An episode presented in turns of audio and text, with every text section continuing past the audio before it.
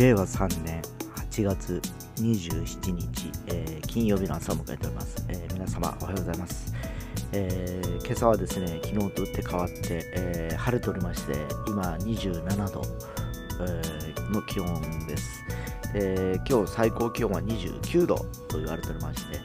えまたね暑くなるのかなっていう気がしております。えー、ここ最近ね、雨が降ったりやんだり、降ったりやんだりを繰り返してますが、えー、もう降るときね、昨日もそうだったんですけどね、あのガッと降るっていう状況なんでですね、えー、まあ、晴れていてもですね、えー、皆様あの、ぜひあの折りたたみ傘ですかね、えを、え持っていかれたらよろしいかと、え思っております。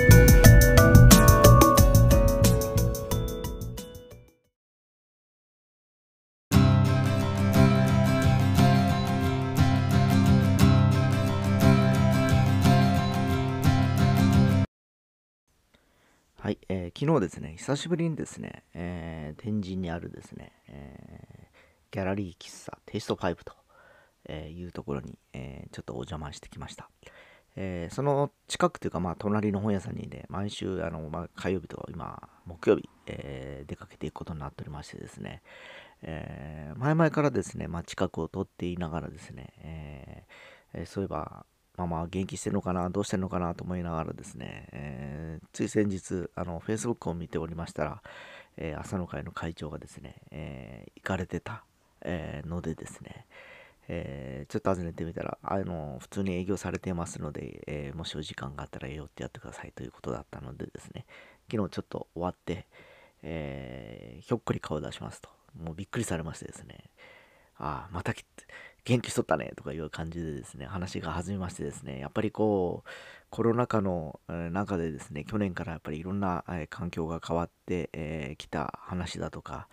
えー、まあ、先々ね、えー、どうしようかという話をですね、えお互い語らい合いながらですね、えちょっとお時間を共有した感じだったんですね。えそのテイスト5というのは、もともとはですね、昨日も話したんですけど、現場でですね、今から遡ること約ですね、2014年に僕は最初に訪れることになるんですね。えー、ですから、えー、7年前ですね。えー、で、その当時はですね、神社仏閣を茶巡りという本、えをですね、え第1弾の本を出して、えまあ、その、え著者がそこによく行ってるとこともあって、えー、そこの、えー、ママにちょっと挨拶に行きたいということで、じゃあ一緒に行こうかというところだったんですけど、えー、その次に、えー、まあ、あのそこで朝の会を一度やって、えー、この本を売っていくためにはどうしようかという勉強会みたいなのもやったっていうのが、その年、2014年という、まあ、えー、それが最初だったんですね。で、まあ、断るごとに、え、まあ、あの、天神にね、あの、まあその著者とよく動き回ってたんでですね、えー、本屋回った時にちょっと行ってみようかとか言いながら、えー、ちょいちょい顔を出していたんですけど、えー、その頃は僕はまだあの出版社の関係者という感じだったんですね。で、2015年、えー、その神社仏閣お茶巡り第2弾っていうのが出るというタイミングでですね、えー、ちょっとあのなんかいろいろと今年はイベントを仕掛けていかないといけないなという流れで、まあそこね、ギャラリー喫茶って言いながらですね、えー、実はあの楽器がいつもこう置いてあったんですね。ギターだとかキーボードとかこうでドラムもあるし、何やってんのかなと思って聞いたら、なんか週じゃない、えー、月に1回かな。えー、そういう、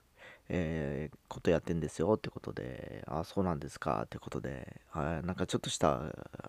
ライブハウスみたいなもんだなと思って、えー、見てたんですけど、時同じくしてですね、ちょうどあの、月焼きバンドっていう、えー、まあ、あの、企画バンドを結成したこともあってですね、えー、まあ、その音楽で、えー、いろいろと各、えー、神社とかお寺とかで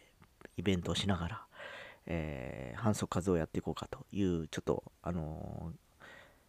ー、変わったイベントやろうという流れの中で、じゃあ 1, 1回目どこでやろうかなっていう話をしたときに、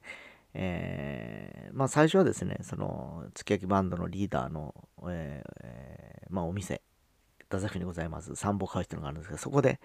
えー、一度ね、12月だっけな、年末ギリギリにやって、その時に第2弾の発売えー、第3弾かな、その時は、えー、の告知をしたのかな。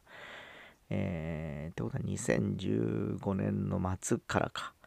ていうことですかね。で、では、ちゃんとしたとこで次はやりたいなという話をしたときに、えー、2016年の1月、2月だったかな。まあ、そのイベントとしてそういうツアーを今年やりますよという告知をするために、その2月だったかな、えー、に、そのテイスト5で1回目やらせてもらって、えー、当時約二十数名来ていただきましてですね、えー、まあ、ぼちぼち、えー、盛り上がっていってさせ盛りあの盛り上がるっていうのもおかしいんですよ、僕が言うのもですね、まあ、来ていただいて、楽しんでいただいたという流れがあって、その時ぐらいからですね、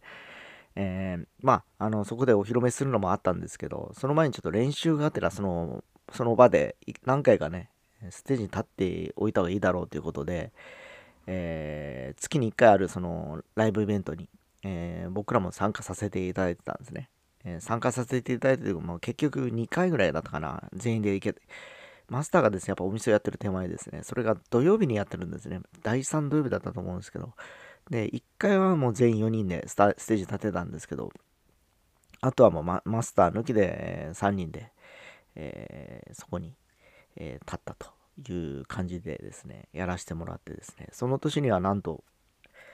えー、5月だっけな、えー、佐賀県の三瀬峠でもですね、その音楽イベント、野外でのイベント、バーベキューとかいろいろやってるイベントにも参加させていただいてですね、えー、まあ、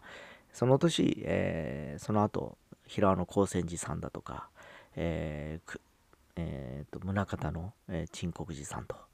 えー、2つ、えー、お寺やらせてもらって、最後12月にですね、えー、まあ、太宰府のマコロバホールという大きな300名ぐらい入るホールでですね、えー、まあ、千秋楽といいますか、えー、12月、えー、まあ、今年の締めくくりということでやらせてもらった感じだったんですね。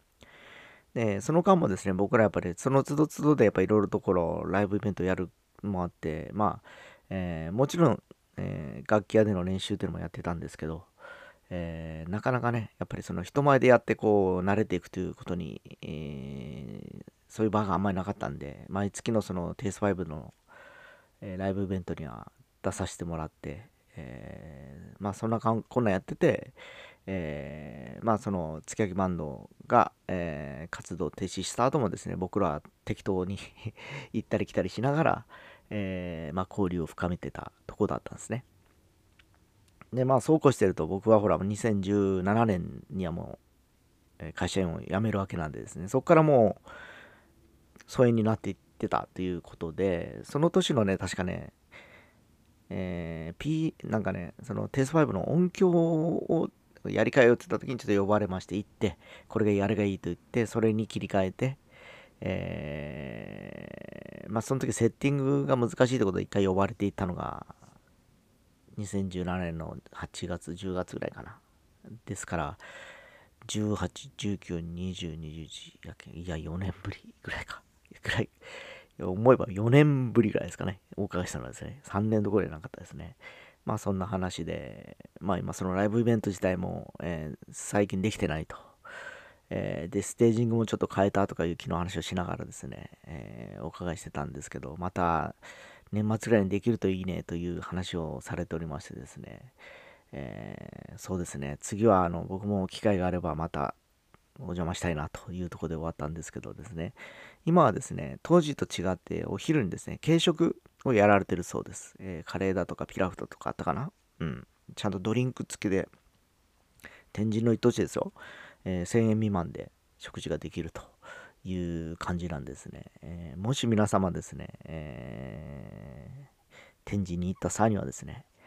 えー、au のビルがあります。西通りにですね。えー、その前に僕がよく行く純駆堂があります。純駆堂があって、西鉄グランドホテルの方に向かっていくと、次の路地がもう au のビルなんですけど、そこを左折するとですね、えー、歩いて、そうだな、10メートル、15メートル行くと、右側にですね、なんかこう、下に下っていく階段があるんですよ。そこの手前にテイス5で書いてありまして、階段を配った目の前がですね、もうその、喫茶店となっております。で、まあ、ほんと入ると楽器、もう入り口に楽器あったと思うの、確かな、ギターが置いてあったような気がするんですね。えー、そこでは僕もあの、よく、えー、これまではギターだとか、キーボードだとかを、えー、いじらさせてもらったりしたのでですね、機会あれば皆様、一度ちょっと行っていかれては、行ってみられてはよろしいかと思います。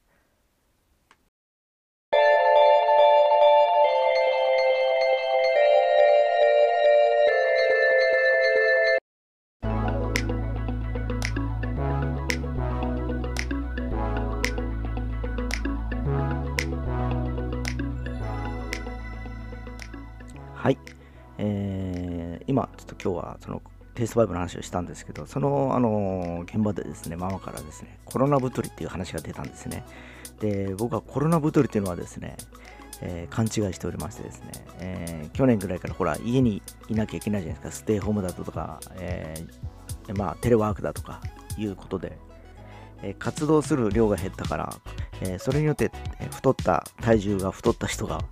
えー、多いの、多い意味だろうなと思ってたら、そうではなくてですね、えー、どうやらその飲食業界の中でいろいろ助成金が出るらしいんですね。いろいろ喫茶店だとかスナックとかあるみたいでですね。で、えー、それを申請すると、えー、国から、えー、支援金が出るらしいんですけど、えそれこそ、あの夜やられてるスナックとか8時までとかじゃないですか、今ね。で、その売上保証ということで、通常そんなね、えー、1日6万円まで出るとか昨日聞いたんですけど、申請したらですね、えー、そんな1日6万円も売り上げれるわけないのに、えー、その満額出るような、えお店が結構出てるらしいんですね。だから、変な話、普通に営業やるか、もうコロナが続いてもらった方がずっと支援金が出るし、え、黙ってても6万円ずつ入るということで、まあ、家賃とか払ったとしてもですね、えー、普通に暮らせるっていうか、まあ、少し、えー、懐が温かいという状況の、えお店があるそうなんですね。え知らなくてですね、まあ、でもその、じゃあ、あのボーダーというかですね、基準値はどこにあるのかなっていう話を昨日してたところですね、まあ、それもすごく曖昧でですね、え、今そういう助成金云々というよりもやっぱコロナウイルスに対するワクチンだとか、そっちにやっぱりこういろいろとパワーがかかってるみたいでですね、えー、一定のなんかこの基準をクリアすると、えー、まあ基本的に、えー、細かい審査とかもなく、えクリアするというような状況だと。いうふうな話だったんですね。でも本当あの全然知らなくてですね、え今ほらえ、世間では飲食店を叩くな、うんぬんくんぬんっていう風に言ってますけどね、なんかこう、えー、そういう店もやっぱあると思うんですよ。苦しんでる店もあると思うんですけど、一方でですね、えー、まあ逆にそういうね、えー、制度を利用してですね、えー、旨味を、え手に入れてるという、えお店もあると聞いてですね、なんだかなと思ってですね、なんかこう、やっぱ公平さに欠く、え、っていう部分が出てきてる、え、対応かなという気がしてます。まあ、昨日ワクチンに関してもモデルナに異物が入ってたとかいうのもありますのでですね、ちょっと先々もう少しそこそこ引き締めていただければなと思います。